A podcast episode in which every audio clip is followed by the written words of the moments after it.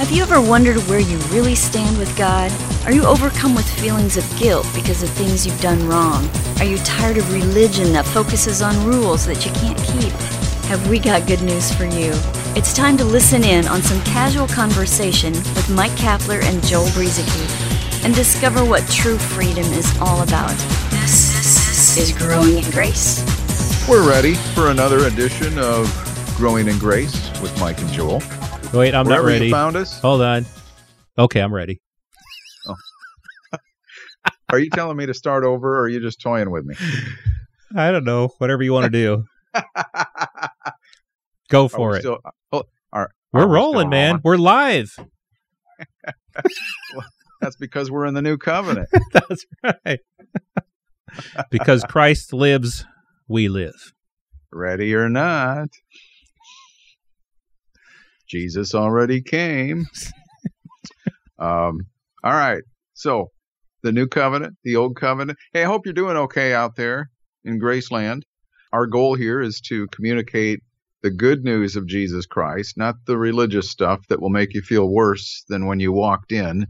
You don't want to walk out feeling worse than you walked in. But that's what happens sometimes when you get around religious stuff and people start mixing an old covenant that was meant for Israel with a new covenant that was meant for us after a victory that Christ secured for us. So that's what we've been talking about here on Growing in Grace in recent weeks. Uh, I hope that you'll share our podcast with a friend. And by the way, all of our past archived programs, I don't know if they're going to be there forever, but uh, I think you can go back about 11 years now, Joel, to growingingrace.org. That's right. Yeah. 11 and a half years of growing in grace podcasts, all there for your listening pleasure. It would take, um, you know, just go on a binge someday and just download them all and listen to them all. It'd actually takes several days. You take Just to 14 download minutes. To, yeah, just to, just to download them. Well, not on your new internet. Holy cow, man! Cap got himself some uh, a really speedy internet connection lately, but um, so he could probably do it in a couple minutes. But listen to them. Uh, some people have done that. We've got uh, several people who have. They, tell us they're up to maybe podcast two hundred and something, or I've made it all the way through four hundred and something, or or whatever. What we're you know maybe a few months away from six hundred podcasts. And uh, Hmm. they are all there at growingingrace.org and by the way i always forget to do this but you can get a hold of us if you want and uh, you know do this whole internet thing the social networking thing at facebook.com slash graceroots also youtube.com slash graceroots and on twitter it's at graceroots. So uh, lots of ways to kind of connect with us. And uh, that's this modern day age that's so wonderful. So many ways that people can connect but speaking of modern times, we are in a new covenant, and it's nothing, absolutely nothing like the old covenant. If you haven't gotten that from us in the last few weeks, you haven't been listening because this is brand new and it's nothing like the old, and it's so good. That's it's such a good thing for us to highlight. If you are feel like you know, Cap was talking about it. You know, if you, if you walk into a church service and you walk out feeling uh, worse. Maybe you should not just walk out, but run. Uh, get yourself out of that situation. That's from me. That's not from the Lord, just so everybody knows. You, you listen to the Lord yourself as far as what your fellowship is like. Uh, but anyways, the thing is, is that you're supposed to. This new covenant is better. You're supposed to feel better.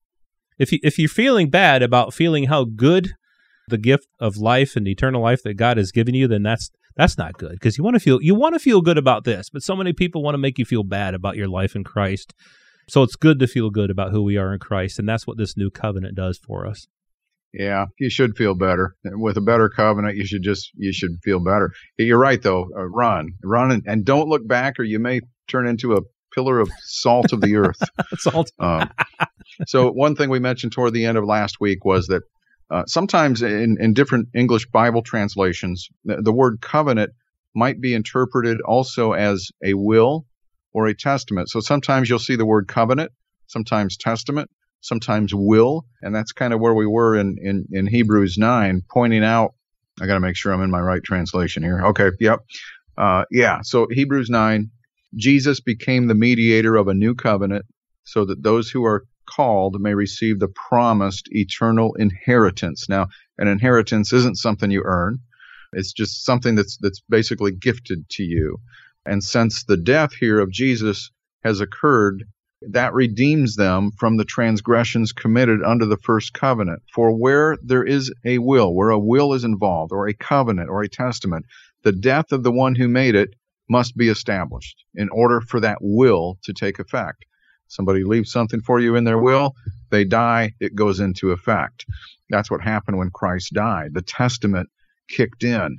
For a will or covenant takes effect only at death, Hebrews 9:17, since it is not in force as long as the one who made it is alive. Now, of course, Christ is alive, but he died first. Therefore, not even the first covenant was inaugurated without blood. For when every commandment of the law had been declared by Moses to all the people, he took the blood of calves and goats with water and scarlet and wool, and he sprinkled all this stuff. He sprinkled both the book itself and all the people, and said, This is the blood of the covenant that God commanded for you. And in the same way, he sprinkled with the blood both the, the tabernacle and all the vessels used in worship. Indeed, under the law, almost everything is purified with blood, and without the shedding of blood, there is no forgiveness of sins. So, again, you, you mentioned it a couple of weeks ago, I think, Joel. There's this, the, the book of Hebrews is, is this big contrast of the old, which has been put away, compared to the new, which will be our, our everlasting covenant. Yes, indeed. Uh, you really need to understand that contrast in order to understand what's going on here in the book of Hebrews. The blood of bulls and goats over and over again versus the blood of Jesus shed once. And another good thing about the new covenant is that no blood is actually sprinkled on us like it was under the old. That's one thing I'm thankful for. But it's it's so much better than that, of course, too. Uh, but it had to be done according to the law, almost all things are purified with blood, and without the shedding of blood, there is no forgiveness or no remission of sin. And so that's that's what this new covenant is all about. The shedding hey Joel, of can, blood. Can we can we camp out here for just a Sure, second? let's do it. Uh, at the end of verse 22, there, this thing about without the shedding of blood, there's no forgiveness. This is why I saw a, a, a comment on Facebook the other day. The, the context here isn't important as far as why they were saying what they were saying but they made the comment that they were referring to somebody else that's a well known person, right? And they said that this person made the statement that they never felt the need to ask God for forgiveness. And they thought that was a terrible thing that somebody would, would be so uh, egotistical as to say that they never felt the need to ask God for forgiveness. Well, we don't receive forgiveness from God because we ask for it or because we confess our sins or because we're sorry for our sins. That's not how forgiveness comes. It has to be through blood.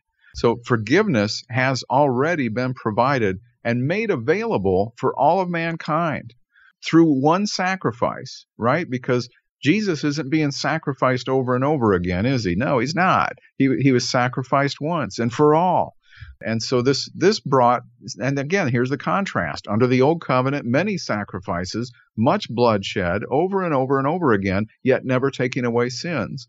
But Jesus came along, and, and this is something we'll be hammering on more in chapter 10 too. But Jesus came along and sacrificed, blood was shed one time, and forgiveness was now distributed and made available to all. It's, it's just simply now a matter of believing. Yeah, that's it. It's all been done. Jesus has done it all. The the the forgiveness issue in one sense is over and done with. You know, God is not in the forgiveness business anymore as you said many times, Cap. It's not that he's forgiving us over and over again. It's that forgiveness was provided once and for all. We receive it as I think uh, I forget what verse it says, but it talks about uh, receiving the forgiveness. Well, it's we receive it when we believe. Everything that was done for us we receive by simply believing, not by asking God for anything, not by confessing our sins. Some people bring up First John 1 9, which uh, you can look in our past podcasts, uh, but uh, we believe that, that in First John 1, He's talking to those who said that they have no sin. Those were the Gnostic unbelievers of that day. It wasn't that John was saying Christians, believers, ask for forgiveness or confess your sins over and over and over again. That would actually go against this whole idea of the remission of sins or the forgiveness of sins being provided simply by the blood of Jesus or solely through the blood of Jesus, not through our asking for it, not through our confession over and over of sins. We've received this clean conscience, we received this cleansing from God where we're made acceptable to him where we're made where we're actually perfected and we'll talk more about that of course as we get into chapter 10 and all of this has been received again. I, I think it's good to, that you camped out there and that you that we've talked about this because that our security we ha- we have security in the fact that we have eternal forgiveness. We're not receiving forgiveness over and over again. It was one time. And that's so important for us to understand. Otherwise, we're going to be begging God for what He's already given us. Well, that's absolutely true, and I, I, guess we, we spent some time on this. I wasn't expecting, but I, I thought it was an important uh, point to make here. Definitely, um, because uh, again, the contrast of, of the writer in this chapter and chapters leading up to it here in the book of Hebrews is, is making the the comparison of the old, which was not successful, to something new with Christ that uh, it's going to be eternally successful, everlasting, a, a covenant that is uh, not going to fail, as you said, Joel. Christ is the guarantee of the covenant, uh, and but the, the, the point is that forgiveness comes through through the shedding of blood and through no other means. And so, fortunately for us, that's a good thing. It, it should make us feel better, and that's because Christ.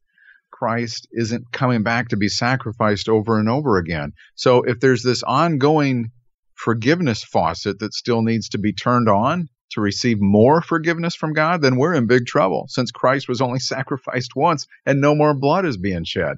See, the, the math doesn't add up on that. Right. Yeah. I, I know people are confused about that because, well, I've I've received Christ, but then after I received Christ, I I sinned again. And so don't I need to ask God hmm. for more forgiveness? Well, see, that's the point of this. That's why we're talking about all this stuff from the book of Hebrews because it it shows us how the blood of Jesus Christ was shed once and for all.